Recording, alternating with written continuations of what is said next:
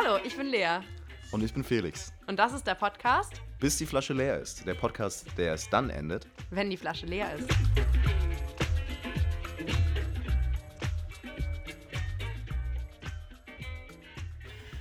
Einen schönen guten Abend. Hallo, schön, dass ihr wieder da seid. Lea, wie geht's dir? Ganz kurz zum Anfang. Richtig gut, weil heute wird es richtig spannend, glaube ich.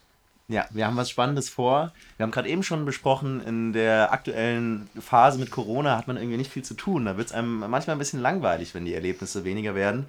Heute steht aber auf jeden Fall was auf dem Plan, denn wir sind nicht alleine, wir sind zu viert, natürlich mit entsprechendem Abstand, alle gesund, äh, Corona-konform.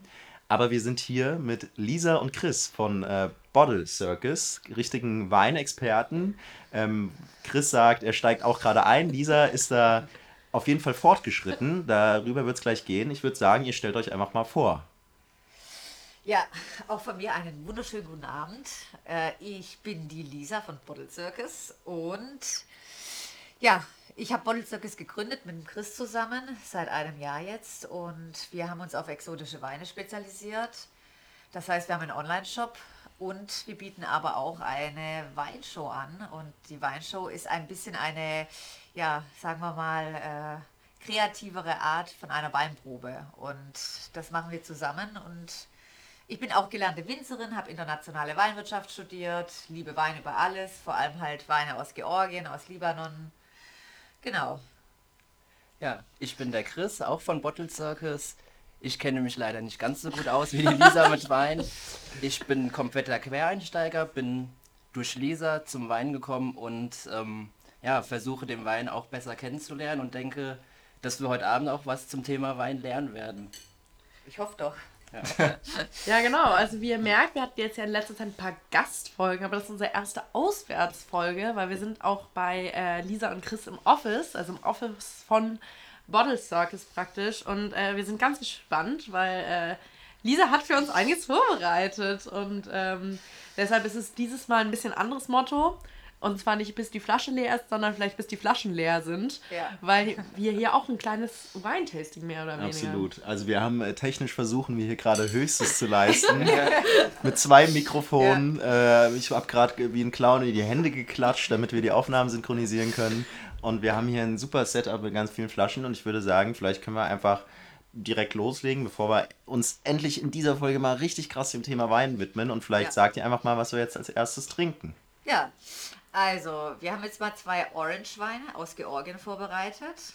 Und zwar einen mit Zwane von dem Weingut Marani und einen von dem Weingut Dakischwili, die Rebsorte Kisi. Die habt ihr wahrscheinlich noch nie gehört. Das sagt euch Nein, null. auf gar keinen Fall. Äh, das sind auch autochtone Rebsorten aus Georgien. Also autochton heißt, die haben ihren Ursprung auch aus Georgien. Und ja, die werden wir jetzt mal verköstigen, weil die Weine halt sehr speziell sind und es ist mal was völlig anderes. Es ist nicht europäisch und es ist halt spannend. Und Ja, ich glaube auch bei Orange Wein aus Georgien tun sich jetzt ein. dem Otto Normal-Hörer mindestens drei Fragen auf. Also erstens, und das werden wir ähm, im Laufe dieses, äh, dieses Probierens äh, auf besprechen, ähm, was sind überhaupt Orange Weine? Warum Georgien?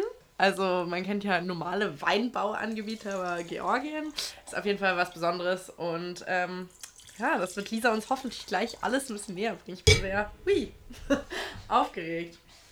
Ist jetzt richtig, dass ich in drei und vier den gleichen habe. ja, genau. Und wir machen das nämlich heute auch so, dass wir aus zwei unterschiedlichen Gläsern den Wein probieren. Einen, äh, also ich nenne es immer so ein Universalglas, da kann man Rot und Weiß draus trinken. Das ist eher so ein relativ schlichtes Glas, vergleichbar mit einem Weißweinglas. Und wir haben halt eben ein sehr breites Burgunderglas, ähm, wo wir halt mehr die Aromen vielleicht mehr zum Vorschein bringen. Und es ist eigentlich ganz interessant, mal einen Wein aus zwei verschiedenen Gläsern zu verkosten.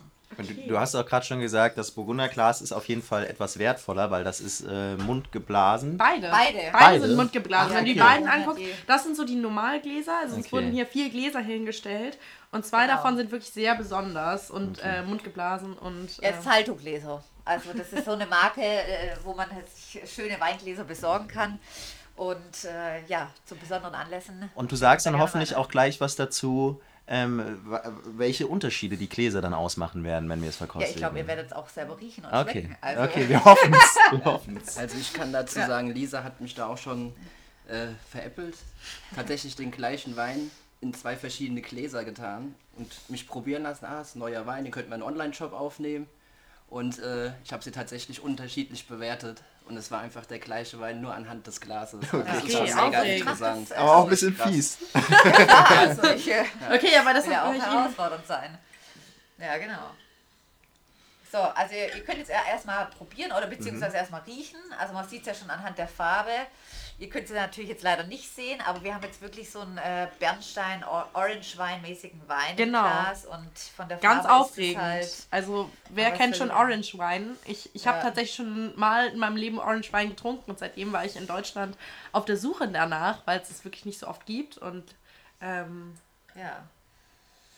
Also, was riecht denn ihr zwei raus? Also jetzt mal aus dem, aus dem Dreierglas, also beziehungsweise wir nennen das jetzt Dreier- und Viererglas, weil wir unsere Weine nummeriert haben und das ist jetzt aber dieses Weißweinglas, sage ich Genau, auch mal. ja. Genau, das Dreierglas würde ich sagen, das ist eher so ein bisschen zylindermäßig und das andere Glas, die Nummer 4, hat wie so eine, äh, ja, wie würde man das sagen? Die läuft halt zu wie so ein Kegel eher, ein sehr, sehr breites Glas. Für schwere Rotweine benutzt man die meistens. Burgunderglas. Burgunderglas. Genau. Äh, wir schnüffeln einfach mal am Glas 3. Genau. Dem kegelförmigen und dann muss ich ganz ehrlich zugeben, ich werde auf jeden Fall hier lunsen, denn ihr habt uns ja so ein Aromarad hier Genau, hingelegt. das hilft ja manchmal. Und da schauen wir mal. Genau. Könnt ihr gerne mal drauf Merkt ihr gucken. schon einen Unterschied von den Gläsern rein? Ich- jetzt wo ihr am beiden gerochen habt? Ich, ich müsste erst mal riechen.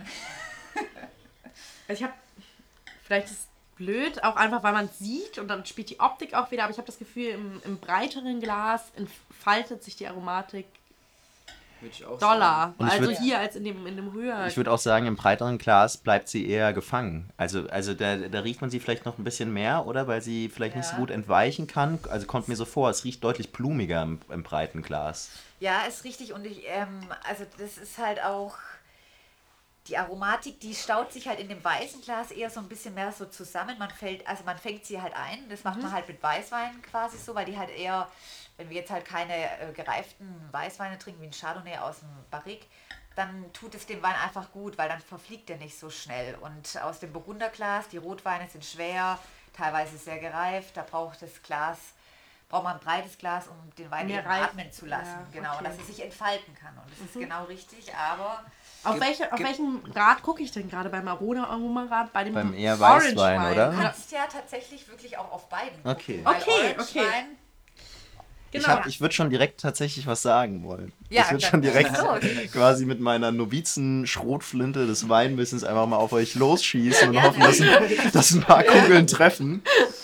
Weil ich finde, aus dem Glas Nummer 4, also aus dem äh, Burgunderglas, das breite, Ja. da riecht der Wein für mich ähm, tatsächlich, wenn ich jetzt hier auf das Weißweinrad gucke, Ja.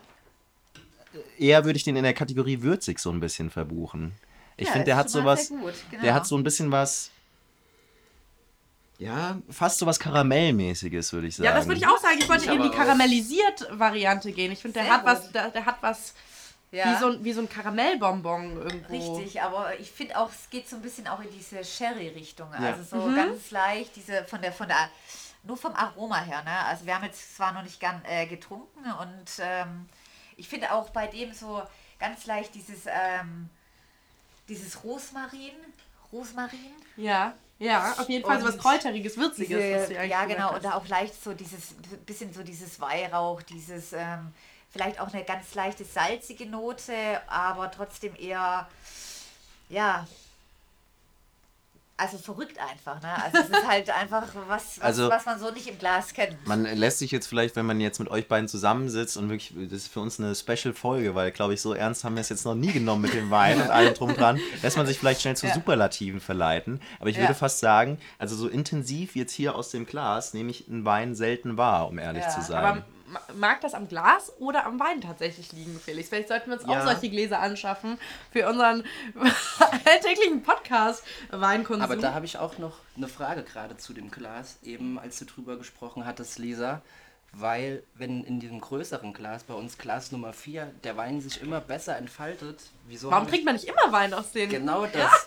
Genau das, Lea. Genau das. Ja, genau das ist die Frage. Das ist absolut richtig, weil in dem äh, vierten Glas, weil wir haben jetzt quasi, äh, was heißt denn eigentlich Orange Wein? Weil wir haben ja äh, einen Weißwein wie in Rotwein hergestellt. Also das heißt, äh, der ist ja Maische vergoren. Das heißt, die Kerne, die Stiele, die Trauben, Schalen, die sind ja alles zusammen miteinander vergoren worden. Und dazu noch in einer Amphore. Und äh, die Gärung, die startet dann und dann findet die, also beziehungsweise die ganze Maische setzt sich dann in dem Queffri in der Amphore unten ab. Okay. Genau, und dann haben wir einen natürlichen Effekt, weil der Wein, der klärt sich quasi selber, weil die, die Amphore besteht aus Ton und da setzen sich die ganzen Trubteilchen Das auf sind diese diese Tonkegel, ne? die man sich so. Genau, ja. diese riesen Tonamphoren, Ja. genau. Und die sind auch in Georgien in, in den Boden eingelassen, weil die würden sonst sprengen, weil durch die Masse hält das das Gewicht nicht aus. Genau. Krass. Und äh, ihr müsst euch eigentlich einen georgischen Keller vorstellen. Man kommt rein und der ist eigentlich komplett leer, weil die ganzen Amphoren ja in den Boden eingelassen sind. Okay. Und äh, kennt man so halt hier gar nicht. Voll, voll spannend. Also das Ja. ist, das war nämlich eine unserer Fragen, wie wir uns tatsächlich, was ist eigentlich Orange Wine? Genau. Und es ist einfach Weißwein, der mit Behandelt wird wie ein roter. genau, Oder genau ausgebaut wird wie ein Rotwein, also Maische vergoren und halt noch auf der Maische dann auch gelagert. Ne? Und Okay. jeder Winzer macht es halt anders. Vielleicht drei Monate, sechs Monate, so intensiver wird eben auch der Wein.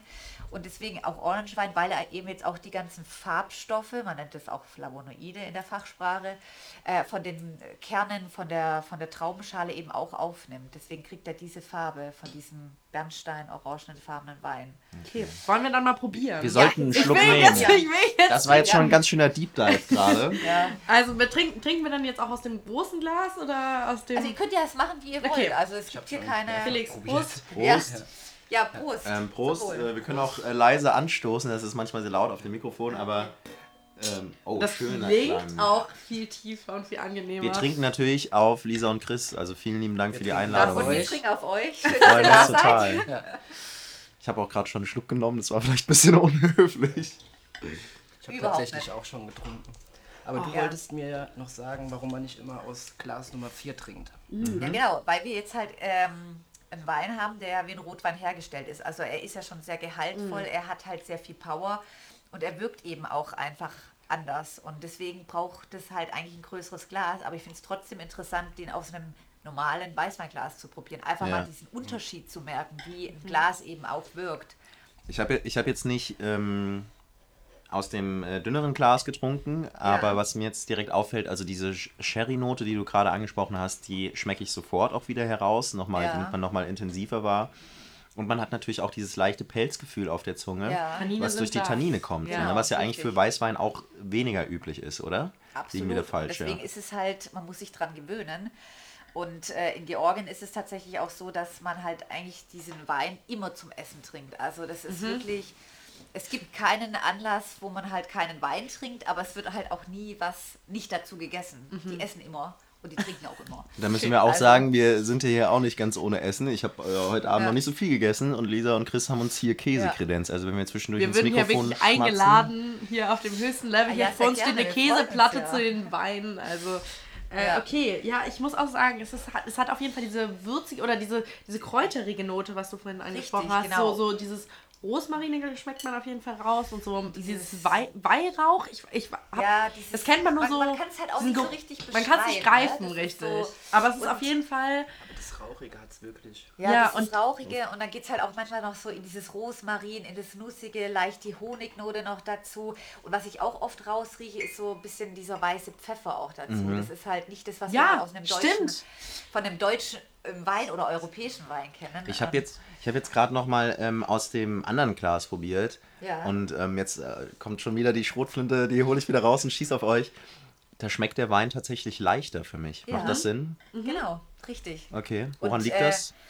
Also wirklich tatsächlich durch das Glas und der hat sich jetzt nicht so schnell entfaltet und die Aromen, die sind halt, gehen auch in deinen Mund anders ein, beziehungsweise du nimmst dann mit der Nase auch deinen, den Wein dann auch auf und wenn du jetzt halt vorher in dieses Weinglas riechst oder in das andere, dann riechst du schon vorher was und dann schmeckst du das und es wird halt anders wahrgenommen und so kann man das eigentlich beschreiben. Deswegen nimmt der Körper oder die Nase halt aus unterschiedlichen Weingläsern den Wein auch unterschiedlich Okay. wahr. Felix, wenn du sagst, dass die so unterschiedlich für dich schmecken, wenn ich dir jetzt die Augen zubinden würde, würdest du drei und vier unterscheiden können? Ist das eine Aufforderung zu einem Das Experiment? ist eine Frage gewesen, aber wir können es gerne austesten. Wir können es sehr, sehr gerne ausprobieren, ja. Das haben wir Dann macht es doch mal. Ja, das Also, so cool. dann würde ich sagen, der äh, Chris verbindet mir die Augen und Lea, vielleicht äh, schnackst du mit Lisa einfach gerade nochmal darüber. Ja, also, Ja. Ja, ich wollte einfach dich noch. zum Wein? Genau, ich wollte dich noch mal fragen. Wir haben jetzt eben kurz ein kleines. Äh, du hast dich kurz vorgestellt, aber ich, Ja, ich glaube, das, das hat noch nicht gereicht. Ja. ähm, und zwar hast du erzählt, du bist gelernte Winzerin oder du hast das studiert und gelernt. Also, Ja, also beides, genau. ja, also, wie, wie kann man sich das vorstellen? Erzähl mal Ja, genau, wie man dann. also das ist eigentlich witzig, weil ich habe halt wirklich äh, ganz normal mein Abitur gemacht und meine Eltern, die kommen, die haben kein Weingut, die sind jetzt Darf, auch darf ich fragen, wo du dein Abi gemacht hast? Also in welcher in Schwäbisch Hall auf dem Internat habe ich Okay, äh, okay, also in welcher Region ungefähr, wo du herkommst, aus Ja, dem, genau, aus dem Wein, Weinbereich ja, kommst. aus dem Schwabenland einfach, genau. Ja, das stimmt. Hier wird gerade die Augen verbunden, wir sind kurz Genau. Aber auch mit verbundenen Augen, also dass Lisa aus dem Schwabenländle kommt, das habe ich gehört, muss ich sagen. Ja, Gott sei Dank. Okay, Ist es, glaube ich, dann lassen wir Lisa einmal ausreden, bevor Felix probiert. Du musst jetzt kurz hier so länger sitzen. Es tut mir leid. Ja. Ja, genau. Und äh, ich habe halt mein Abitur gemacht und äh, meine Mutter, die ist nach Würzburg gezogen, ist ja auch eine wunderschöne Weingegend. Ja. Und ich wusste wirklich nach dem Abitur nicht, was ich machen sollte. Und ich habe keinen Bock gehabt auf Abitur, äh, Abitur, gut, nee, das habe ich ja gemacht, aber Studi Studium. Mhm. Das war mir dann einfach schon wieder zu blöd. Der Felix ist da jetzt mit verbundenen Augen. Der muss ja jetzt kurz so sitzen. Wir lassen dich kurz zu Ende reden. Ja. Äh, ich halte es auch ganz kurz. Ähm, ja, und dann äh, habe ich bei einem Winzer in Würzburg einfach mal ja, an die Tür geklopft. Ich wollte das äh, mal wissen, was sie da so machen, weil ich wollte irgendwie auch was Handwerkliches einfach tun.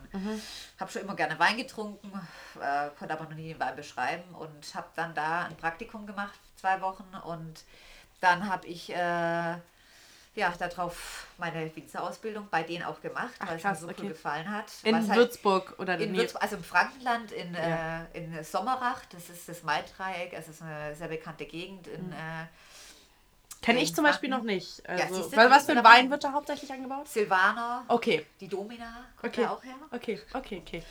Ähm, genau. Und äh, ja, und dann habe ich meine Winzerausbildung gemacht, fand es cool und habe dann sehr viel über Wein gelernt und habe ich gedacht, gut, jetzt muss ich noch drauf aufbauen, internationale Weinwirtschaft studieren. Habe ich gemacht, weil es halt mehr äh, Marketing beziehungsweise auch betriebswirtschaftlich ist und halt mehr international auch ist. Und äh, äh, Weinbau ist dann halt auch sehr zu äh, ähm, ja, önologisch mir gewesen. Und, Okay, ja, okay. Genau.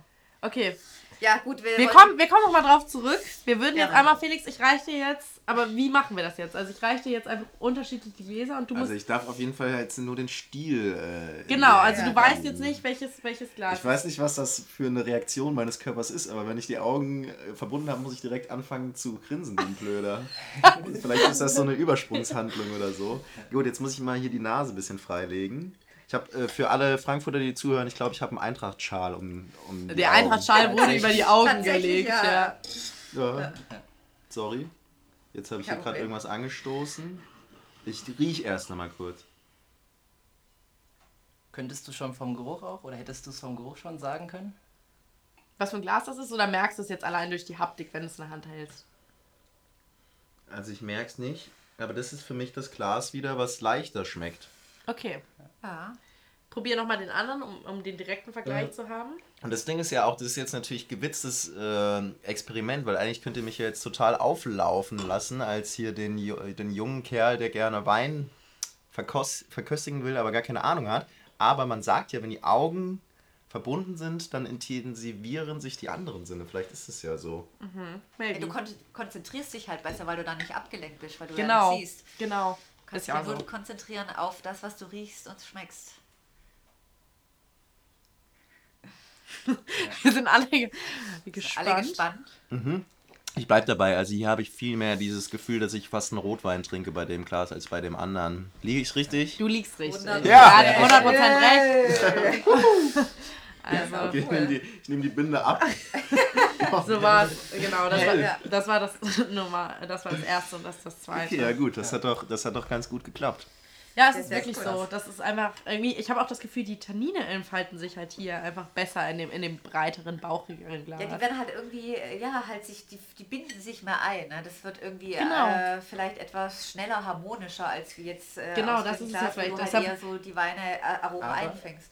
Ja. Nochmal, warum trinke ich dann nicht jeden Wein aus einem Glas mit dem großen Körper? Das haben wir jetzt immer noch nicht beantwortet. Ne? Oder? Dabei Nee, finde ich die Frage auch richtig Weil gut. das Ja, jetzt, je mehr du drüber sprichst, dass sich da mehr entfaltet, wieso trinke ich dann nicht jeden Wein quasi aus diesem großen Glas? Ja, weil wir ja auch die Weine haben, die halt ein kleines Glas verdient haben, wie ein junger Riesling, ein Grauburgunder, die Weine, die halt jung getrunken, also beziehungsweise getrunken werden müssen. Ne? Also wir haben die Gutsweine, die halt einfach, ja, zum easy drinking einfach zu äh, trinken sind und deswegen brauchen die ein kleines Glas, beziehungsweise so ein Glas, wo sich die Aromen nicht so schnell äh, verflüchtigen. Und äh, das ähm, macht natürlich dann auch Sinn, weil wenn du jetzt ein großes Glas trink, äh, nehmen würdest und den Riesling draus trinken würdest, dann wäre halt quasi alles schon so schnell weg. Auch die Säure, die wäre sehr schnell weg. Ne? Und das ist, Ah, okay. Guck, Das das, muss man nämlich auch sagen. Was, was hat das Ja. kleine Glas für Vorteile? Gegen, Ja, weil bisher genau. hatte das große nur Vorteile und es war so, es schmeckt intensiver, es ist doller, bla bla. Ja, und beim, beim Kleinen äh, fängt halt die Aromatik eben auch ein, gerade was ein Okay. junger Wein eben auch braucht, weil der muss ja nicht atmen.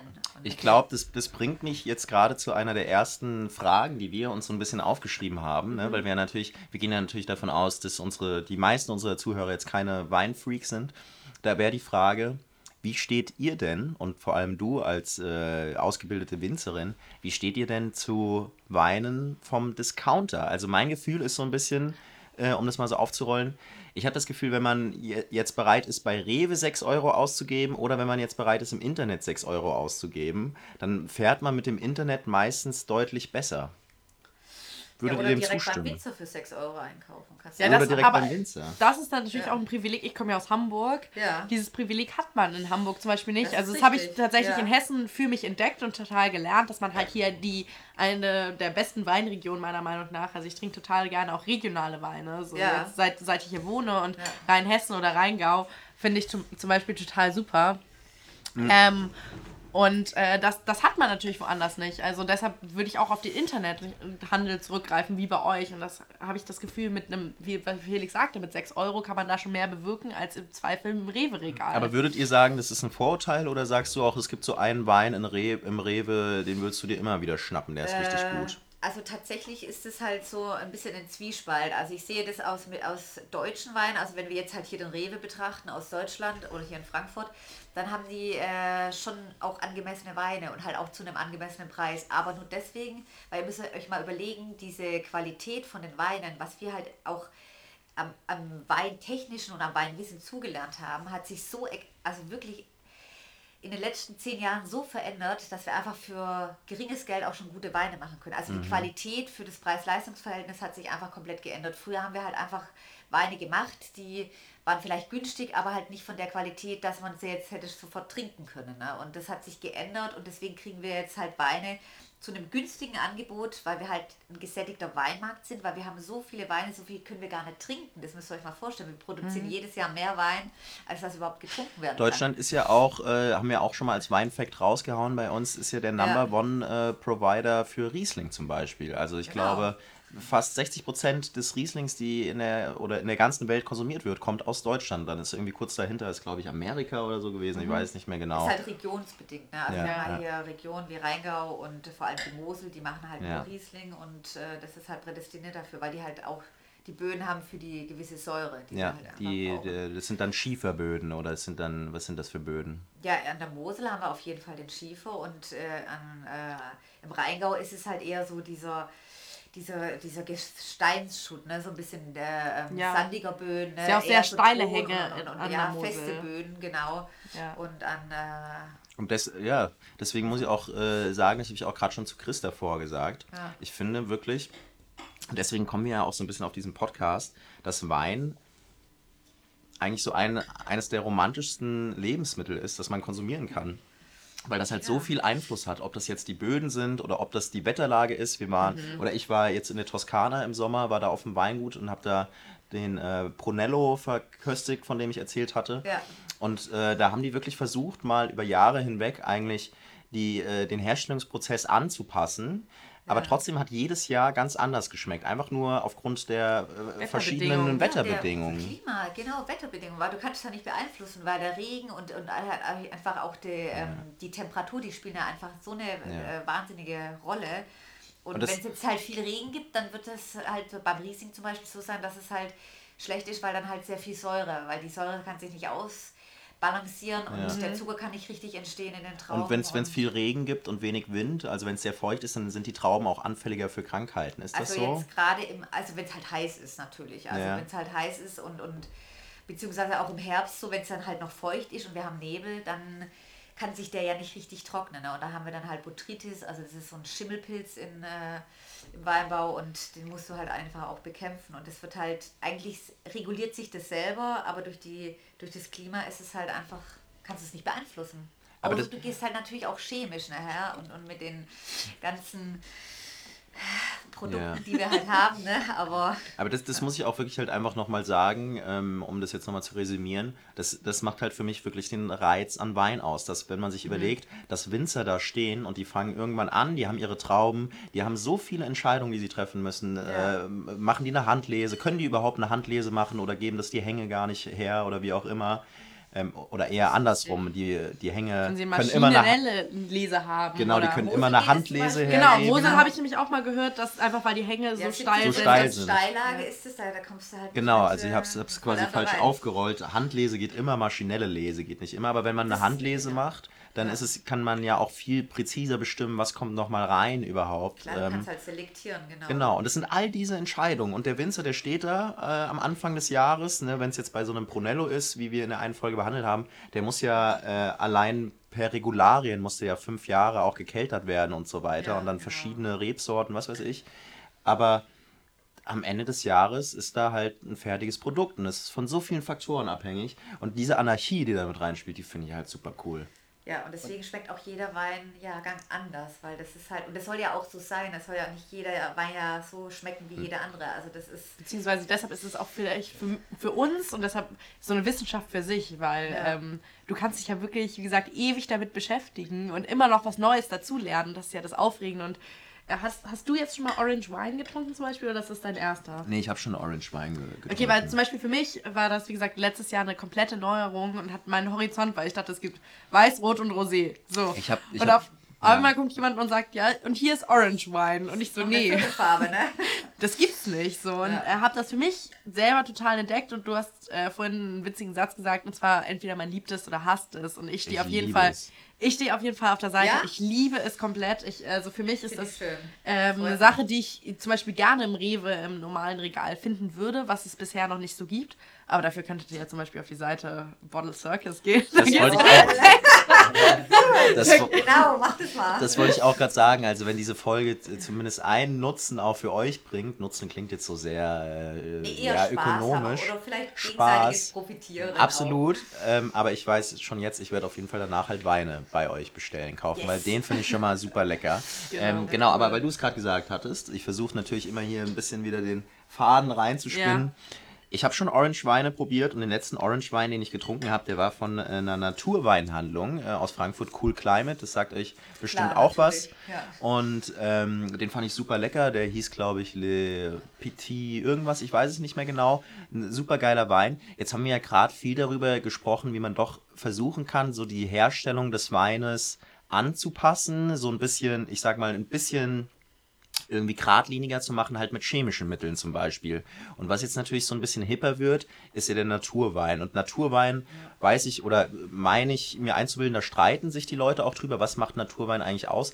Verbessere mich gerne, wenn ich falsch liege, aber meines Wissens nach sehr, sehr unbehandelt einfach. Also sehr viel Anarchie, um das mal wieder so aufzugreifen. Wie stehst du denn zu Naturwein? Kannst du da Ja, so also ein da- bisschen das aufrollen, das Genau, Thema? da muss man halt nochmal unterscheiden zwischen halt wirklich auch Demeter, Naturwein und äh, halt auch Orangewein, weil was heißt Orangewein? Das kann auch ein Wein sein, der halt aus einem ja, normalen Betrieb kommt, ne, die, die jetzt kein äh, ähm, ähm, Bio betreiben, aber halt einen Wein auf der, auf der Maische ausbauen, ne, als Orangewein. Und das, das wird halt immer viel verschoben. Dann gibt es natürlich diese... Ähm, die Winzer, die natürlich Naturweine produzieren, aber halt natürlich dann die Mittel nicht haben, weil sie halt nur vier, fünf Stoffe haben, mit denen sie arbeiten können, wie zum Beispiel Kupfer. Hört sich jetzt erstmal schrecklich an, aber das wird halt im Weinberg eingesetzt, um halt äh, bestimmte ja, Schädlinge zu bekämpfen. Und das, was beim äh, konventionellen Weinbau halt ist, wir haben da viel mehr Möglichkeiten, äh, Sachen einzusetzen, die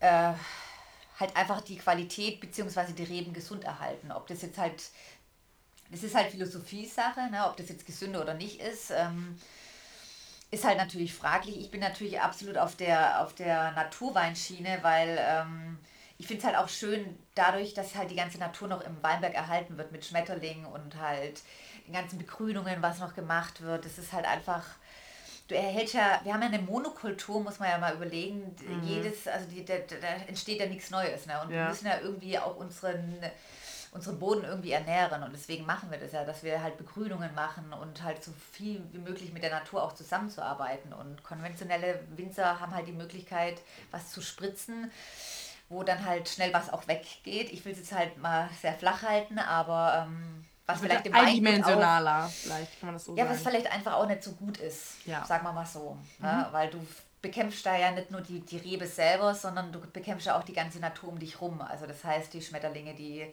die Vögel und sowas. Und äh, ist halt chemisch. Ne? Das ja. muss man einfach sehen. Und das ist so ein äh, Einfluss. Und dann gibt es natürlich noch die ähm, biodynamischen Winzer, die natürlich dann auch mit der Mondkonstellation zusammenarbeiten, die dann auch ihren Mist zum, zum Beispiel selber herstellen, die sie dann wieder in den äh, Weinberg ausbringen. Das ist natürlicher Dünger und äh, das heißt zum Beispiel, was wirklich witzig ist, wenn der, wenn der Mond äh, eine gewisse Stellung hat, dann heißt es, dass mein Wein eher flüssiger ist, dann kann ich den zum Beispiel besser äh, abfüllen oder filtrieren, weil dann geht es einfach leichter und dann gehen die Maschinen nicht so schnell kaputt. Also das ist halt auch so eine Wissenschaft für sich. Da gibt es auch Kalender dazu tatsächlich. Wir haben schon mal eine Astrologie-Folge gemacht tatsächlich, ja? wo wir auch über Sternzeichen gesprochen haben. Ja. Das passt ja ein bisschen dazu, ja. so den Mond einfach genau. damit einzubeziehen. Genau. Verschiedene... Und das nennt man dann halt biodynamisch. Das ist dann nochmal okay. eine, höher, also eine Stufe höher wie jetzt Naturweine oder äh, Demeterweine und ja, und, aber das sind ja alles, ähm, ich habe es ja gerade eben auch schon gesagt, beim Brunello, der äh, und, unterliegt zum Beispiel ganz bestimmten Regularien. Das heißt, das kann auch schon ein ganz schönes Kunststück sein, diese Regularien zu erfüllen, damit man dann sagen kann, okay, unser Wein ist biodynamisch, oder? Da muss man das einiges abhaken. Natürlich, weil du hast ja einen viel größeren Aufwand, weil du ja einfach diese chemischen Mittel nicht hast. Du musst ja deinen, du hast entweder nur fünf äh, Mittel zum, zum Spritzen und halt ja. ähm, deine Reben zu versorgen und biodynamisch ist halt nochmal anstrengender, weil du halt deine eigenen Mittel noch selber herstellst, was ja, ja auch nochmal ein zusätzlicher Aufwand ist. Aber es ist halt alles naturbelassen, weil du, du die Produkte ja auch quasi für deinen Dünger nur nimmst aus deinem ja. Weinberg. Und lustig, das heißt, im Zweifel hast, sorry, egal. Ja. Sprich du? Nee, sag du ruhig zuerst. Nee, im Zweifel, ich wollte nur sagen, im Zweifel hast du halt mehr Schwund. Das, das heißt, im Zweifel gehen ja, weil du nicht so viel spritzen darfst, dann Reben vielleicht eher kaputt oder werden von ja, du musst vielleicht auch so sehen, weil man kann natürlich auch natürlich hergehen und sagen, ich ähm, tue entblättern, ne? dass meine mhm. Trauben mehr Licht bekommen, dass die halt dann schneller äh, quasi oder mehr Wind bekommen, dass die halt schneller trocknen, dass kein Schimmel reingeht. So kannst du mhm. natürlich auch hergehen und das sind alles natürliche Mittel, aber du musst es halt von Hand machen und du musst halt natürlich da das Personal einsetzen. Deswegen also es ist mehr Aufwand Weine, und solche Weine sind im Zweifel ja teurer, wenn wir jetzt auf das, das normale, das, das, normale daraus, genau. äh, ja. Rewe-Regal zurückkommen. Ich würde ja. würd sagen, das ist vielleicht, äh, kann man mit der Gastronomie vergleichen. Oh Gott, da kommt schon wieder der Ökonom in mir äh, ja. hervor. Ne? Aber man denkt oft, wenn man jetzt in so einem Sterne-Restaurant ist, das zahlt sich super. Die versuchen natürlich schon auch schwarze Zahlen äh, zu schreiben, aber ähnlich wird es wahrscheinlich beim Wein sein die Winzer, die dann halt die, den Rewe-Wein herstellen, kommen dann wahrscheinlich wirtschaftlich oft viel, viel besser bei weg als die Leute, die wirklich super viel äh, Gedanken reinstecken, wie sie es pro ja, produzieren, also, oder? Ihr müsst euch mal vorstellen, wenn wir jetzt in Rewe gehen, äh, wir kriegen einen, einen Wein für schon ab 2,50 Euro oder vielleicht sogar noch günstiger. Das ist dann halt alles maschinell hergestellt, das sind ja. Riesenbetriebe, das ist halt, äh, ja, das ist halt Masse und das wird halt produziert und nach wie vor sage ich ja, das ist halt einfach eine Qualität, die du ja mittlerweile trotzdem erwirtschaften kannst durch diese Mittel, die wir haben. Und die ja. Qualität ist ja nicht schlecht, weil der Wein schmeckt ja gut. So, liebe Freunde der äh, Weinkultur, äh, liebe Wein-Novizen, die Wein gerne besser verstehen wollen, liebe Freunde von Bottle Circus, wer auch immer hier gerade zuhört, wir haben gerade technikhalber eine Pause aufgezwungen bekommen und haben die direkt mal ähm, zum Rauchen genutzt. Und jetzt sind wir aber wieder zurück, haben äh, zwischendrin noch ein Glas Wein getrunken Und wir machen jetzt. Oh, wir haben jetzt schon den nächsten Wein aufgemacht. Und äh, gerade als ich mit äh, Chris gesprochen hatte, hatte der Chris eigentlich eine ganz interessante Frage, äh, die auch vielleicht ja, so ein bisschen für unsere Zuhörer interessant ist. Und da würde ich jetzt gerade einfach nochmal an Chris übergeben. Ja, hi zusammen, wir sind wieder da. Ähm, wir haben uns ausgiebig auf dem Balkon eben unterhalten und ähm, Felix hat mir schon gesagt, was ihm an dem Thema Wein fasziniert und welche Fragen er hat. Und dann habe ich gesagt, was eine meiner ersten Fragen war. Und ähm, Lisa, stelle ich dir die Frage am besten, weil ich denke, dass du sie beantworten kannst. Das war so einer meiner ersten Fragen. Es gibt ja Weine für 500 Euro, 300 Euro, 100 Euro und es gibt Weine für 40 Euro, 80 Euro, 120 Euro, also verschiedene Preisklassen. Aber zahle ich irgendwann einen Preis quasi für den Namen des Weinguts oder für die Marke an sich, weil die Produktionskosten oder quasi die Herstellung muss ja ein Limit haben, was den Preis betrifft. In der BWL nennt man das ja. gekappt. genau.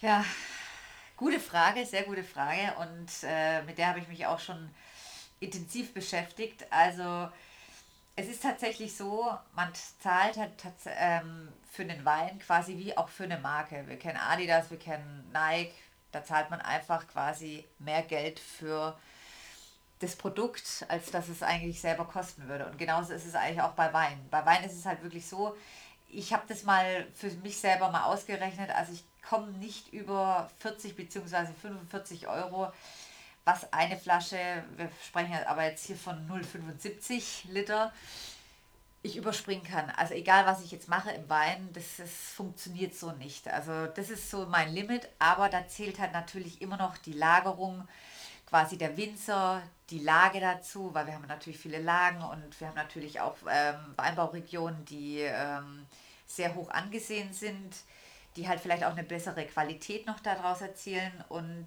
die kann man halt einfach auch nur vielleicht auch auf äh, Subskriptionen kaufen. Das heißt, ich kann den Wein kaufen, ohne dass er überhaupt schon mal produziert worden ist, weil der Wein so nachgefragt ist. Also die Nachfrage, Nachfrage und Angebot ist einfach da. Und Classic.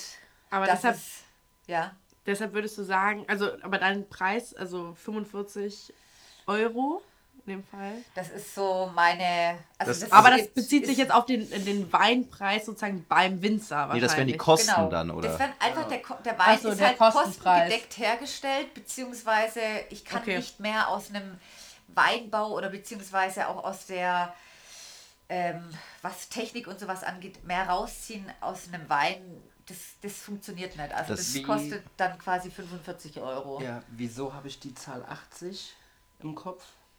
Mal quasi in der Produktion für einen richtig guten Wein oder Wieso vertue ich 80? mich? Nee, ich dachte irgendwie, weil ich ja mit dem Felix vorhin in der Pause gesprochen hatte, dass der Preis quasi gekappt ist Ja. bei 80 Euro. Vielleicht beim du jetzt 80 quasi Euro 45 Verkaufspreis, weil wir sagen dann wär's 45 ja- Euro. Und dann Aber eine, das geht auch nicht, Nee, wir weil wenn sprechen doch vom Verkaufspreis, oder? nee, ja, 45. nee, nee, nee, ich, also, sorry, das, ich spreche jetzt nur von den Produktionskosten. Genau, also deine- deine so Produktions- hergestellt ist. Deine Produktionskosten liegen bei 45 Euro. So. Max, maximal. Und dann ist Genau. natürlich immer noch der Unterschied, kaufst du ihn jetzt beim Weingut direkt, kaufst du ihn Genau. über einen, einen Dritthändler oder kaufst du ihn im Restaurant, da sind natürlich die Preise im Zweifel. Okay, aber was ja, was ja jetzt interessant ist für unsere äh, Zuhörer und alle, alle Ja. Weinfans, ist ja, dass man sagen kann, okay, ähm, natürlich jeder Winzer, der verkauft den Wein nicht für die Kosten, die ihm anfallen, sondern der will ja damit auch noch Gewinn machen. Der will ja nicht So. bei Null rauskommen. Aber aber mehr, das, was Lisa jetzt sagt, mehr als Ja. 45 Euro ist eigentlich ein bisschen Hanebüchen. Also da, äh, ähm, das heißt, wenn jetzt, ich spreche jetzt mal in Klischees, was jedem oder vielen irgendwie geläufig ist, ist so Chateauneuf de Pape. Wenn man an Chateauneuf de Pape denkt, dann denkt man oft an Davon ich hochpreisigen genau auch, Wein. ja. Wenn man jetzt den 250 Euro Chateauneuf de Pape trinkt, dann kann man schon davon ausgehen, dass sie damit auch einfach sehr, sehr viel Gewinn machen. Das ist richtig. Genau Okay. so. Und so anders sehe ich das auch nicht. Also so ist es. Dann haben wir, dann haben wir das Thema wir so bearbeitet. Du Lisa, ich würde dich gerade mal bitten, damit wir Ja. hier nicht auf dem Trockenen sitzen, vielleicht Oh, finden ja, wir die. Einleitung zum nächsten Wein, oder? Sehr gerne, genau. Das machen wir jetzt. Und zwar, wir trinken jetzt auch nochmal den zweiten Orange Wein. Äh, das ist jetzt der Dakishvili. Ein kleines Familienweingut ähm, in der Nähe von Tel Aviv. Das ist ungefähr zweieinhalb Stunden von äh, Tiflis, von der Hauptstadt entfernt. Und ihr In werdet- Georgien. Ja, genau. Wir sind jetzt wieder in Georgien und Oh, äh, viel, also er wird gerade eingeschenkt und er ist wirklich viel intensiver das von ist der jetzt Farbe. Viel dunkler. Ja. Ja. ja, ist wirklich. Uiuiui. Ja. Das ist auch einer meiner Lieblingsweine, äh, weil Kisi, die Rebsorte, die wird nur noch ganz selten in Georgien angebaut. Das ist auch eine autochtone Rebsorte also nochmal, die ist, äh, die hat ihren Ursprung dort, ja, aus dem Land. Und ähm, ja, von dem Weingut, die, das ist ein kleines Familienweingut, das schätze ich sehr. Und er ist so ein Flying Winemaker in Georgien. Also der ist äh, hoch angesehen. Okay. Der Timuri Dak Dakishvili heißt er. Und er macht mit seinem Sohn, der jetzt auch schon in, in Deutschland äh, war und Weinwissen sich angeeignet hat, und die machen zusammen jetzt diese Weine und die haben eine ganz kleine Linie, zwei Weine und mehr machen die nicht, aber nur Orange Wein. Timuri Dakischwedi. Timuri Dakischwili. Dakischwili, also das ist ein krasser Name. Äh, auf jeden Fall, der Name ist vielleicht schon Programm. Das ist witzig, weil die äh, Georgier, die heißen alle Willi mit hint, äh, hinten raus. Ah, okay. Ja, Lasaria Schwili, Bodiaschwili, Dakischwili, das sind immer so typische okay. äh, georgische Namen. Okay, krass. Also, also der Chris war gerade so nett, uns den Wein zu servieren. Wir haben den jetzt wieder in zwei verschiedenen Gläsern, nämlich einmal halt eben eher in diesem kegelförmigen Glas, dem Weißweinglas, einmal halt eben in diesem, ja, äh, sehr spitz zulaufenden Glas. Genau. Ähm, nee, genau, ich habe es jetzt gerade falsch gesagt. Einmal in dem Zylinderglas, einmal in dem Kegelglas. Das ist so spitz. Wir haben auch schon ein bisschen was getrunken. Ähm, und ich würde sagen, wir machen wieder die Geruchsprobe einfach und gucken mal, wo wir den einordnen dann. Ja, gerne.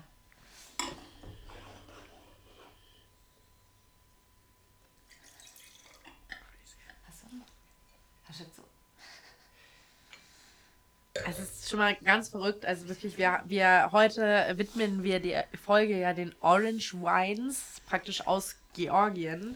Ja. Und alleine, wir haben jetzt zwei probiert und äh, wie unterschiedlich die alleine im, im Auge schon sind. Damit fängt es an und jetzt, ähm, ja. wie gesagt, der erste sehr, sehr hell, würde ich sagen, im Vergleich zum zweiten und jetzt auch in der Nase äh, finden ganz anders statt. Ich möchte direkt was sagen. Ja. Ich habe ja. manchmal das Gefühl, vielleicht bin ich da dann halt irgendwie, in der Psychologie nennt man das den Bias. Ne? ähm, wenn man halt irgendwie beeinflusst ist, äh, vielleicht ja. bin ich jetzt beeinflusst von den Dingen, die mir als erstes ins Auge stechen. Aber was mir jetzt als erstes ins, ins Auge sticht, welche Note ja. auf dem Aromarad, wo ich das Gefühl habe, das passt irgendwie, ist Curry. Ich weiß ja, nicht, ob das Sinn macht. Absolut. Das ist, weil das ist so vielseitig, du kannst ja wirklich alles rausriechen. Okay. okay. Aber, okay, gut. Felix, das war jetzt nicht besonders gut, sondern du. Und, Nein. und Lakritz. Lakritz ist sehr gut. Das ist auch. Echt? Also ja. ich rieche eher. Ich rieche auch was Frucht, also ich rieche sowas Fruchtiges eher. Sowas Pfirsichmäßiges. Ja, okay. Oder nicht? Nee.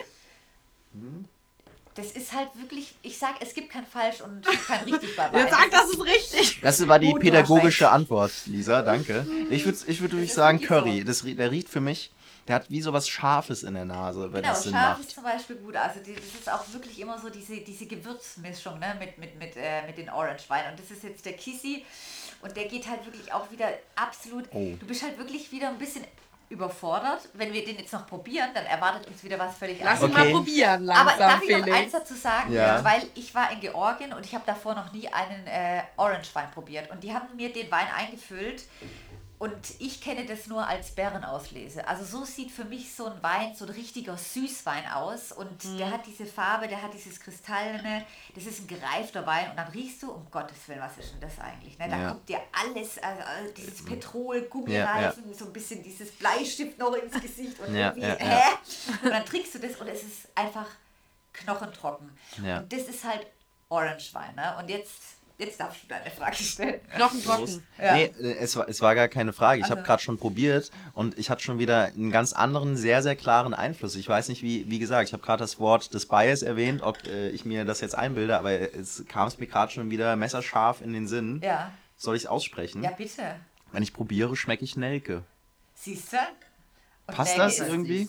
Ja, Nelke ist absolut, das gehört dazu. Nelke ist so eine typische ich sag mal, nicht Aroma, sondern auch geschmacklich, ne? So ein Nelke oder dieses. Doch, total. Dieses, ähm, so was Würziges. Diese, diese Weihnachtsgerüche auch. Ja, genau. Dieses, dieses, auch, manchmal kommt da ein bisschen noch Lebkuchen dazu oder dieses, auch wieder ein bisschen dieses Weihrauch-Ruchige. Das ist so. Das, und es vervielfältigt sich immer. Ähm, du riechst zum Beispiel nur Lakritze, ne? Das ist. Das Krass, halt ja, aber das ist, also ich finde so individuell, wie es ist. Also ich finde, das hat eine total, auch wenn du es runtertrinkst in deiner, in deiner Kehle, das hat Der total halt, was der ist auch noch so Würziges. da und der ist so Ja. lang da und deswegen macht es ja auch so Spaß, auch mit der, in der Küche mit dem Wein zu arbeiten. Und was noch viel interessanter ist, ist eigentlich, dass wir trinken den Orange-Wein eigentlich nicht so gekühlt wie ein Weißwein, sondern eher so ein bisschen, ja, wir lassen den erstmal kühlen und dann so Raumtemperatur, ne? weil der Wein entfaltet sich so schnell im Glas und den braucht man auch nicht dekantieren. Also ich bin kein Fan von Dekantern, weil ich will, dass der Wein sich im Glas entfaltet und das macht es einfach noch, nur noch viel, viel spannender und von jeder Minute ändert der halt seine Stilistik, seine Aromatik Ja. und auch seine, seine Tannine, sein Säuregehalt und das macht es den halt so interessant und ich habe vorhin, äh, als wir auf einer Zigarette waren, habe ich schon erzählt, äh, dass der Wein super spannend ist, weil du machst mal eine Flasche auf, trinkst ein bisschen was und lässt den einfach mal eine Woche oder zwei im Kühlschrank stehen und dann probierst du den nochmal. Und du merkst es, der Wein, der wird nicht fahl wie ein Riesling oder wie Ja, ein, wie ein Wei- irgend so ein hundsgewöhnlicher Weißwein. Genau. Sondern der entwickelt sich dann erstmal. Da Aber auf eine was. positive Art und Weise, weil es tut sich was. Er wird halt von seiner Aromatik komplett anders. Die Stilistik, die ändert sich, aber es ist ja immer noch der gleiche Wein.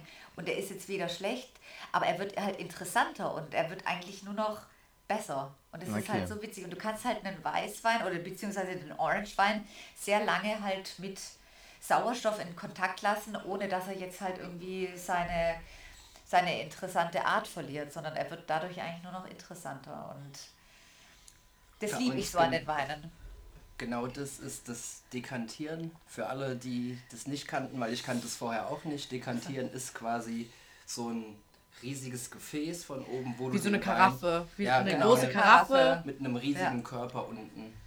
Ja. dass praktisch Oder? der Wein Ja. erstmal atmen kann und Luft Richtig. bekommt, weil Genau. Rotweine brauchen das Richtig, teilweise. bei schweren, äh, kräftigen oder vielleicht auch sehr älteren äh, Jahrgängen, die Deshalb öffnet Luft. man Rotweine auch oft, bevor man sie Ja. trinkt, dass, dass da ein bisschen passiert, weil die müssen mit der Luft Ja. interagieren, um, um ihren Geschmack zu entfalten. Aber äh, wie Lisa uns jetzt äh, belehrt hat oder gelehrt hat, äh, braucht ein Orange-Wein das zum Beispiel nicht. Also ich finde, das Thema Orange-Wein haben wir jetzt schon echt relativ gut äh, besprochen, aber wie wir ganz am Anfang gesagt haben, Orangewein aus Georgien war ja das Thema von Anfang an. Und jetzt, äh, du hast Ja. schon äh, immer wieder über, über Weingüter in Georgien gesprochen und wo du überall warst und Ja. was, dass du die Winzer tatsächlich vor Ort getroffen hast. Also, ich kenne eigentlich jeden dort.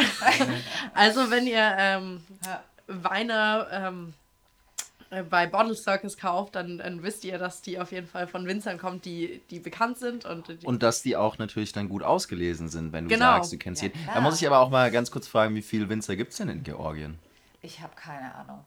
Weil, jetzt kommt das nächste Thema, weil, also in Georgien ist es ja so, dass jedes Familienweingut, also jede Familie, nicht Weingut, ihren eigenen Wein produziert. Und es ist eigentlich ein Frevel, dass man den Wein wirklich mitbringt, weil der Wein, der da zu Hause produziert worden ist, ist ja eh der beste. Also es kann nicht äh, geklärt werden, wie viele Winzer, wie viel Weinbau es eigentlich in Georgien gibt, weil es gibt so viele Nischen oder beziehungsweise Homemade Wines, die halt nicht wirklich erfasst werden können. Und es gibt natürlich die Produzenten, das weiß man, aber die Georgier, die lieben halt ihren eigenen Wein eigentlich am liebsten. Deswegen ist es eigentlich auch so, dass sie dass wir den jetzt ja hier auch trinken können, weil die halt sehr viel exportieren. Okay. Ja, wusstet ihr beide zum Beispiel, Lea und Felix, dass Georgien die Wiege des Wein, äh, die Wiege des Weins Ja, ist? so sagt man das. Genau. Ja. also da ist Wein entstanden Wine, ursprünglich. sagen die immer, genau. Die Wiege Echt? des Weins, ja. Okay, krass. Das Äh, das wussten wir älteste offensichtlich nicht. Also- das ist das älteste Weinbauland. Für, für uns gibt,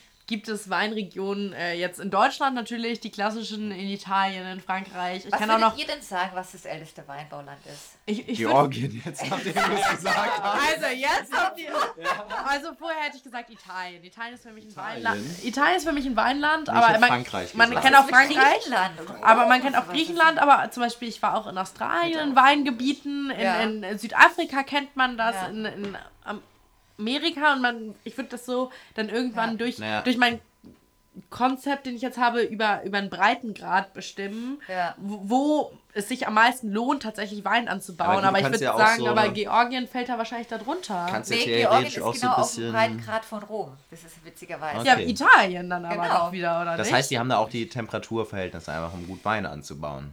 Das haben sie absolut. ja. Und es ist halt richtig heiß. Deswegen äh, ist es eine absolut tolle Region Ja. oder beziehungsweise ein Land, Wein anzubauen, weil du halt auch nicht viel brauchst. Sie können weder wässern noch irgendwelche Sachen spritzen, weil Ja. sie es natürlich auch eh finanziell nicht machen können. Aber trotzdem produzieren die halt astreinen schönen Wein. Also, dass jetzt äh, der Wein nicht aus Amerika kommt, äh, ursprünglich, das war irgendwie klar. Nein, aber Kalifornien baut ja auch Ja, also Wein dann an, oder? Also, also das ist mir tatsächlich bekannter, wenn ich jetzt in den Supermarkt gehe und mal einen, einen Wein aus dem Valley sehe oder aus, aus, Gut, aus, also, aus äh, Südafrika oder aus Australien, ist Ja. mir das geläufiger als ein georgischer Wein, würde ich behaupten. Ja. Das auf jeden Fall. Das auf jeden Aber, Fall. Aber- man hat tatsächlich aus äh, Ausgrabungen äh, gefunden und zwar, das war wirklich so eine Amphore und da lagen halt Traumkerne drin und das haben sie dann halt äh, analysiert und die waren halt 8000 Jahre alt und es war der Kazzitelli.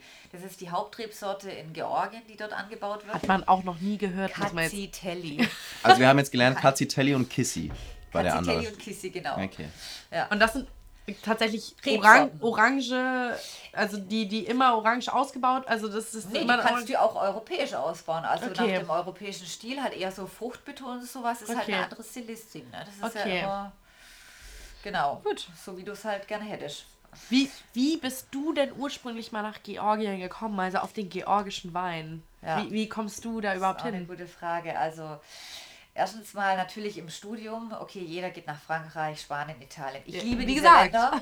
Ich liebe diese Länder, aber ich, ich kann es nicht mehr hören und ich kann es vielleicht auch teilweise nicht mehr trinken, weil ich trinke immer das Gleiche. Aber ich muss ganz witzigerweise dazu sagen, mein äh, Stiefvater, der ist Hausarzt und der hat ein äh, Kloster betreut und da waren Nonnen da, die halt medizinisch betreut werden mussten und die kamen aus Georgien. Und dann hat die Anastasia, die mich schier unter den Tisch getrunken hat als Nonne, ähm, Das muss man auch einfach mal so stehen lassen. Genau, das kann man einfach mal so stehen lassen. Die hat mich doch dann tatsächlich darüber überredet, dass ich nach Georgien komme. Und ich habe mit meiner Uni gesprochen, ja, geht es in Ordnung? Und ich habe mit ein paar Winzern gesprochen in, äh, in Georgien, ob ich da ein äh, Auslandssemester machen kann. Das ging dann alles in Ordnung und ich wusste von nichts. Ich bin wirklich aufs, ins, ins Blaue gefahren und ich wusste nicht, was da auf mich zukommt. Nix. Also ich bin dann dort angekommen und es war dunkel und am nächsten Tag nach drei Stunden langer Fahrt, als ich dort in dem äh, Flughafen angekommen bin, äh, bin ich morgens aufgewacht und hatte den wunderschönen Kaukasus vor mir und habe mir gedacht, Wahnsinn, ey, Gott sei Dank bin ich hier gelandet. Ich habe natürlich, äh, mein Vater, der hat natürlich erstmal die Hände über den Kopf geschlagen, als ich äh, eine Winzerausbildung gemacht hat und ähm, hat mich gefragt, warum ich nicht irgendwie was, ja, BWL oder sowas Warum studiere. machst du nicht BWL? Warum machst du nicht so was wie alle anderen Leute auch? Ja, und dann habe ich noch gesagt, dass ich nach Georgien gehe. Und dann das zweite Mal, oh Gott, das, jetzt geht die nach Georgien. Die kommt nicht mehr zurück, gell? aber nee, es war eine wunderschöne Zeit dort. Und ich habe so viel gelernt. Und mein Vater ist jetzt, glaube ich, auch mittlerweile ein bisschen stolz drauf, weil ich mich ja mit den Weinen jetzt auch, äh, ja, eine richtige Nische entdeckt habe, auch für meine Uni, weil ich da auch früher sehr viele Vorlesungen gehalten habe, weil georgischer Trend oder beziehungsweise Naturweine jetzt halt immer mehr wieder in den Fokus kommt. Und Georgien kennen wir als Studenten auch nicht, selbst an der Uni von ja, internationaler Krass. Weinwirtschaft. Muss Witzig, auch- Ne? Muss auch gerade noch mal jetzt was zu dem Wein sagen. Ja, Als mir jetzt vorhin hier die Noten irgendwie zugekommen sind, wo ich gesagt habe, okay, ich schmecke halt irgendwie Kümmel, ich muss an Curry denken, äh, auch Lakritz. Ne, ge- nee, Nelke habe ich gesagt, Ja. genau. Ähm, das, das war aus dem großen Glas. Was ich jetzt schon wieder feststelle, wenn ich jetzt aus dem kleineren Glas trinke, Ja. also aus dem zylinderförmigen, dann Ja. schmeckt der deutlich trockener tatsächlich. ja. Ist das so? Macht das irgendwie Sinn? Ja, weil tatsächlich hier sich die, ähm, weil der, der Orange Wein, der hat ja schon sehr ein, ein Tanningerüsch, ne? Der ist ja. Ja. schon sehr kräftig. Ja. Und die, äh, die Tannine, die entfalten sich einfach viel, viel besser und auch die Aromatik schmelzt dann einfach viel, viel besser mit der Luft zusammen, weil in dem Glas wird es halt ein bisschen eingezwungen. Ne? Man will Ja. ja immer die Vergleiche mal ziehen, deswegen will ich das auch mal zeigen, wie sich ein Weinglas eigentlich verhalten kann. Und deswegen braucht Orange Wein, deswegen machen wir das ja auch. Orange Wein braucht ein großes Glas. Wir trinken hier zwar eigentlich einen Weißwein, aber es braucht einfach ein sehr viel, sehr viel Luft, sehr viel Freiraum, weil der Wein einfach so verschlossen ist und wenn man den halt in so ein, ich will es jetzt nicht sagen, aber vergewaltigt hier in, den, in so ein kleines Glas steckt, ne, äh, dann kann er sich halt einfach nicht entfalten. Und das äh, drückt den ein und deswegen entwickelt er sich anders. Und deswegen sagen wir, der erste Wein ist halt eher so ein bisschen noch dieses tanninhaltigere, dieses nicht wirklich so integrierte, ne? weil der zweite, also beziehungsweise das große Glas, bei uns Nummer 4, das Burgunderglas, der hat Luft, der hat Freiheit, der kann mhm. sich entfalten, der entwickelt sich, der hat Spaß jetzt da in dem Glas. Ne? Und da muss ich, ich muss mich jetzt noch ein bisschen so durchdringen. Ne? Also wenn ihr jetzt schon denkt, gerade beim Zuhören, das hat was Kunstvolles, wie wir drüber reden und das hört sich schön an, dann müsstet ihr jetzt sehen, mit welcher Passion Lisa dazu gestikuliert. Ich mache sehr äh, viel mit Armbewegungen. Mit ne? Armen ja, es und findet Händen. so, genau, es findet so viel statt irgendwie ja. bei dem Wein. Aber ja, also ich, ich weiß nicht, das war jetzt sehr, sehr viel Weintechnik natürlich, die dahinter stand. Äh, oder wir haben jetzt sehr, äh, ja, schon sehr dediziert auch darüber gesprochen, wie der Wein schmeckt, sage ich mal. Äh, bei mir tut sich gerade so philosophisch so eine neue Gretchenfrage auf, wo ich ja. sagen würde, Mensch, wie hältst du es mit dem Weinglas? Ist es das große Glas oder das kleine oder was, aus was trinkt man jetzt? Aber um jetzt auch mal wieder, ähm, wie ich es vorhin gesagt habe, die Weinneulinge abzuholen. Ja. Lisa. Die Leute, die sich gerne mehr mit Wein befassen wollen, die mehr ein Gefühl kriegen äh, wollen dafür, wie kann ich Wein geschmacklich einteilen? Was würdest du denen empfehlen?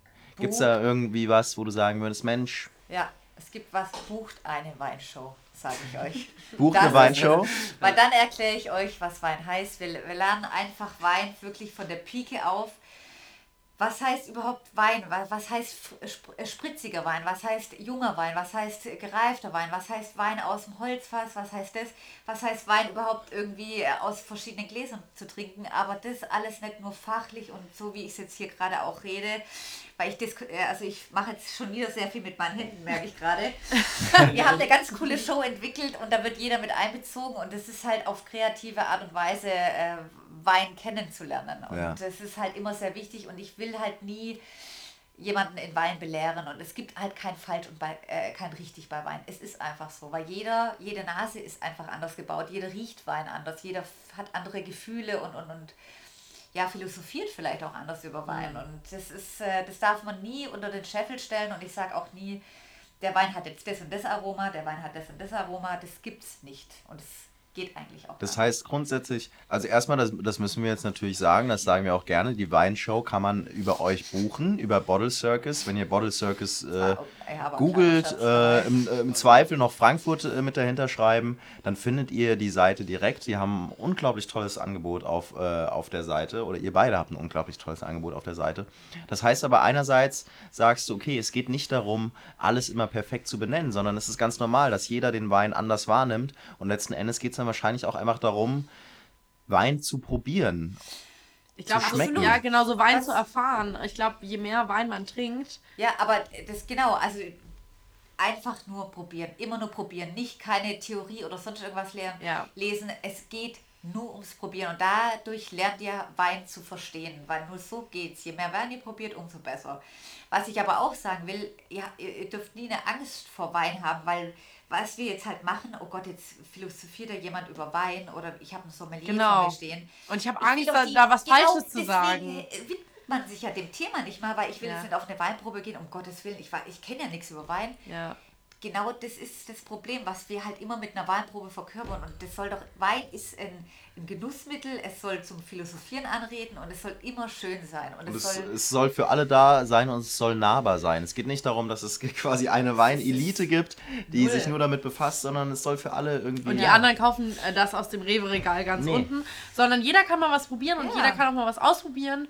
Und äh, gucken, jetzt, wenn ihr uns gehört habt und sagen, Orange Wein habe ich noch nie von gehört, ich bestelle mir mal eine Flasche und dann ist es auch komplett legitim zu sagen, ich gehöre zu der Riege, die sagt, ich hasse es. Wie gesagt, Lisa Absolut. hat von Anfang an gesagt, ich liebe es oder ich hasse es. es Wir sitzen jetzt alle hier und äh, trinken das mit super viel Genuss und es ist nicht verkehrt, das, das mal zu probieren und zu sagen, und mir schmeckt das persönlich überhaupt nicht, weil dann schmeckt mir vielleicht das und das und das äh, schmeckt mir und Felix nicht. Also ich glaube, äh, Wein ist also subjektiv wie, wie alles im Leben.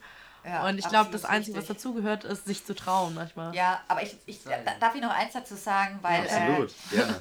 Man muss auch sehr viel reisen. Also als ich das erste Mal äh, Orange Wein probiert habe und äh, ich verstehe das langsam, warum die Leute auch Orange Wein nicht verstehen, weil ich war halt in dem Land und ich habe das das erste Mal probiert. Ich habe den Kaukasus, ich habe diese Mentalität, die die, die äh, Georgier, die trinken und essen den ganzen Tag, egal wo, an der Arbeit, abends, die Nacht, äh, die schlafen die trinken und essen nur, gefühlt. Also der Tisch, der biegt sich ja wirklich durch, deswegen nennt man das ja auch Supra und es gibt ja auch immer den Tamada. Das ist ja der, der dieser Tisch, ähm, Toastmaker äh, quasi. Der sagt immer einen Toast auf Freunde, auf vergangene Zeiten, auf schöne Weine, auf die Zukunft, egal was. Und es wird auch immer alles geleitet dort. Also das ist halt so eine Kultur, die wir halt nicht kennen. Aber damit muss man sich auch erstmal anfreunden. Und deswegen verstehe ich das auch, wenn jemand sagt, ich verstehe Orange Wein nicht, aber dann sage ich halt, dann reis mal nach Georgien und guck dir mal den Kaukasus an. Und die Kultur, das ist schon was, das macht natürlich schon was mit ja, dir. Und ja. was genau meinst du mit verstehen? Schmeckt jemanden nicht oder...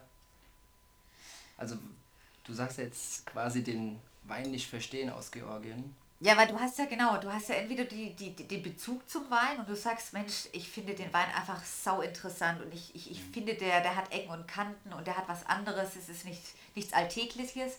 Und dann gibt es natürlich die Leute, ich kann damit nichts anfangen, weil ich halt lieber meinen Alltagswein trinke und das lieber mag, wenn es halt sehr fein ist oder sehr authentisch, also für ihn authentisch halt ein normaler Grauburgunder ist. Mhm. Das ist halt okay. Einfach Geschmackssache. Ja, aber natürlich auch ein Stück weit emotionale Bewertung. Ne? Also ich, ich sag mal, wenn man jetzt halt in Deutschland aufwächst und man trinkt ganz viel Grauburgunder, man trinkt ganz viel Riesling, dann ist das das, was gewöhnlich ist. Und dann sieht man jetzt hier so einen schönen... Bernsteinfarbenen Wein, den ja. du uns hier halt einschenkst. Und der ja. schmeckt dann vielleicht ein bisschen anders. Und genau. da sich vielleicht mal so ein bisschen drauf einzulassen, das kann ja. Wunder wirken. Und äh, ja, ähm, ich glaube jetzt, äh, wir, wir, kommen auch so langsam tatsächlich zum Schluss, und aber ohne jetzt auch zu, zu kitschig zu klingen. Das ist doch letzten Endes immer, äh, worum es im Leben geht, dass man halt mit sehr viel Offenheit durch die Welt geht und dass man genauso gerne den georgischen Wein probiert wie den Grauburgunder, mit dem man halt eben aufgewachsen ist. Genau, um einfach mal was Neues zu probieren. Also der Vergleich hinkt vielleicht äh, auf allen Ebenen, aber ähm, ich bin ja keine Frankfurterin, bin hier in dieses Gebiet gezogen und habe zum ersten Mal in meinem Leben Apfelwein getrunken mit, äh, mit über 18 Jahren so. Und da kamen auch Leute zu mir und meinten so, wie kannst du keinen Apfelwein mögen? Also, und ich Magst du Apfelwein? Ich mag es mittlerweile, aber auch weil ich, weil ich die Kultur und weil ich hier total angekommen bin und alles hier liebe. Ja. Aber es kommen mich Freunde aus Hamburg besuchen und ich würde sagen 50-50. Also die Hälfte mag es total gerne und die andere Hälfte steht halt da und denkt, was trinkt ihr? Was trinkt ihr hier für, für einen vergorenen Apfelsaft? Das, ja. das geht mir gar nicht rein. Und ich glaube, das ist manchmal so, man muss sich drauf einlassen und dann ist es ja immer noch, wenn man es probiert hat, legitim zu sagen, hey, das schmeckt mir nicht. Also das ist ja, da ist man ja individuell und dieses, dieses Erfahren, ja, das Wort hast du ursprünglich benutzt. Richtig. Genau, äh, sorry, ich wollte dich gar nicht unterbrechen. Sein. Offen zu sein, erfahren. Äh, ich würde sagen, erfahren hat mehrere Komponenten. Einerseits natürlich irgendwie, dass man neue Erfahrungen macht, dass man, so wie wir heute Abend zu euch kommen zum Beispiel und was ganz Neues wahrnehmen kann, aber andererseits, dass man diese Erfahrungen auch zulässt. Und ich glaube, wenn das beides zusammenstimmt, dann kann, können da halt super Dinge raus vorgehen. Ja. Und noch ein Punkt, weil wir halt drüber reden. Wenn ich jetzt halt einen Wein einfach nur so einschenke und jemand probiert den, dann. Dann passiert es, auch nichts bei dir. Dann passiert da nichts. Dann ist es emotional, also wirklich am Nullpunkt und ich verstehe den Wein nicht und ich weiß ja gar nichts ja. über den Wein. Und wenn wir darüber nicht reden, und deswegen sage ich, Orange Wein ist halt ein Thema, darüber muss man reden, das muss man probieren, auch in der, in der, am besten in der Gruppe, am besten mit Essen dazu. Und dann kommt das, okay, und dann seht ihr mal, wie sich so ein Wein entfalten kann und was das eigentlich für ein Potenzial hat. Und da passiert auch was, wenn du davon erzählst und wenn du dann noch diese persönliche Note natürlich reinbringst mit, hey, da war ich mal im Weingut und ich habe gesehen, wie diese Fässer im Boden ausgebaut sind. Das sieht ganz anders aus. Und was da für eine Arbeit dahinter steckt, ich Leute. Glaub, ich glaube auch, dass das dieser Effekt ist, du trinkst einen Wein im Urlaub an irgendeinem ja. Weingut oder so und er schmeckt so ja. unfassbar lecker. Du nimmst den Wein mit nach Hause, trinkst den ja. Wein und auf einmal schmeckt er komplett anders. Ja. Hatte ich zuletzt. Das ist, ist unfassbar, so. wie, ja. also wie sehr das wirklich. Hatte, hatte ich tatsächlich genauso die Situation, wie du sie beschreibst, erst, erst kürzlich. Aber ja. Ähm, Darf ich noch eine Abschlussfrage stellen? Stell noch eine Abschlussfrage. Das ist nämlich meine Abschlussfrage an Lisa. Ja. Und zwar, wir haben jetzt so viel über Wein geredet und ich glaube, wir haben alle, alle, alle mit, mittlerweile mitbekommen, äh, dass Lisa der absolute Weinexperte hier ist und wirklich einfach Ahnung hat. Und jetzt wäre meine persönliche Frage an Lisa zum Schluss was ist denn dein persönlicher Lieblingswein? Also trinkst du am liebsten, um es ein bisschen weiter auszuführen, bist du so, ich trinke nur noch Naturwein und Orangewein aus Georgien, den ganz speziellen, oder greifst du auch mal tatsächlich zum wo du ursprünglich herkommst, zum Silvaner aus der Nähe von Würzburg, wo du denkst, hey, easy, also could be so, also was, Ja. wenn du jetzt Wein entscheiden könntest, was schmeckt dir persönlich am liebsten? Also da sage ich, ich habe keinen Lieblingswein. Es gibt ihn nicht. Es gibt ihn einfach nicht. Nee, weil äh, jeder Weinjahrgang ist anders und ich habe vielleicht jede, jedes Jahr einen anderen Wein, den ich vielleicht mehr bevorzuge und ich würde nie einen Wein als meinen Lieblingswein bevorzugen. Ich habe vielleicht Rebsorten, die ich jetzt mehr mag. So, ich bin jetzt ein Orange-Wein-Fan. Aber genauso trinke ich auch genauso äh, Riesling und gereifte Rieslinge, ältere Rieslinge. Es gibt keinen Wein, den ich jetzt irgendwie bevorzugen würde, weil ich für mich selber gibt es keinen Lieblingswein, weil das kannst du so nicht sagen, weil Wein ist so vielfältig, dann hättest du alle Weine auf der Welt probieren müssen, um zu sagen, das ist Klar. dein Lieblingswein. Und die Weine verändern sich immer und die, die, jeder Jahrgang ist anders und ich bin ein ganz großer Fan von Orange Wein. Ich bin mittlerweile ein ganz großer Fan von Riesling, was ich früher sehr gehasst habe. Und ich liebe halt Weine mit Ecken und Kanten, die halt nicht alltäglich sind und die mich irgendwie so ein bisschen Herausforderungen, die mir was zeigen im Glas, die sich entfalten. Sowas finde ich interessant und äh, als Schwabe natürlich bin ich da auch immer sehr dahinterher, so Weine zu finden, die Preis-Leistungs-Verhältnis unter 10 Euro liegen, aber mich sowas von umhauen. Ja. Das sind auch meine Ich, Lieblingsweine. ich, will das, also, ich will das wirklich gar nicht so kitschisieren, aber so wie du darüber redest, ist es wirklich eigentlich genauso wie mit dem Leben. Es ist interessant, wenn was Ecken und Kanten hat. Ja. Ähm, es ist interessant, wenn was vielseitig ist und der Geschmack verändert sich. Ne? Also Ja. als ich 15 Jahre alt war, habe ich noch super viel Metallica gehört und System of a Down. Und aber jetzt letzten Metal, Endes. ey. Ja, ja, genau so. Aber letzten Endes, das, das äh, Leben wandelt sich und genauso kann Ja. es der ja, Geschmack letzten Endes tun. So platt das klingen mag. Sind wir doch mal ganz ehrlich zu uns selbst. Ich bin damals auch mit, mit den frischen 16, 17 Jahren ist man zu Rewe gegangen und hat den Murio Muscat gekau- gekauft, weil er so eine schöne Den Sangria habe ich früher auch gesoffen. Ja, weil er also. eine schöne liebliche Note hatte und der irgendwie für alle mitging und, und auch preis-leistungsmäßig gestimmt hat. Und mittlerweile sitze ich auch da und denke, Naturwein ist das, was für mich am meisten, ja, mich herausfordert, wie Lisa es gerade ganz schön gesagt hat und wo was passiert bei dir. Und es halt Ja. nicht dieses Platte ist, so ja, schmeckt, schmeckt nicht, was auch immer funktioniert natürlich. Aber immer, wenn was passiert im, im Gaumen, im Mund, ist es ja eigentlich interessanter.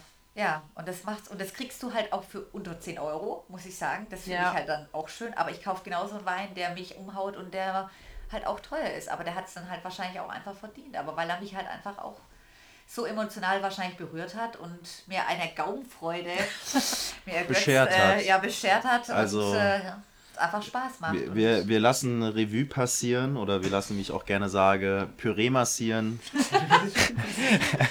es, geht, es geht darum, Geil. es geht darum, offen zu sein, es geht darum, neue Erfahrungen zu sammeln, es geht darum, äh, den Geschmack auch durchaus anzupassen. Man muss nicht zwanghaft an irgendwas festkleben bleiben, sondern es kann sich ändern, es kann ganz bunt und verschieden Ja. sein, es kann in einem Jahr das eine und im nächsten Jahr das andere sein. Und das gilt nicht nur für Wein, sondern es Ja. gilt fürs ganze Leben.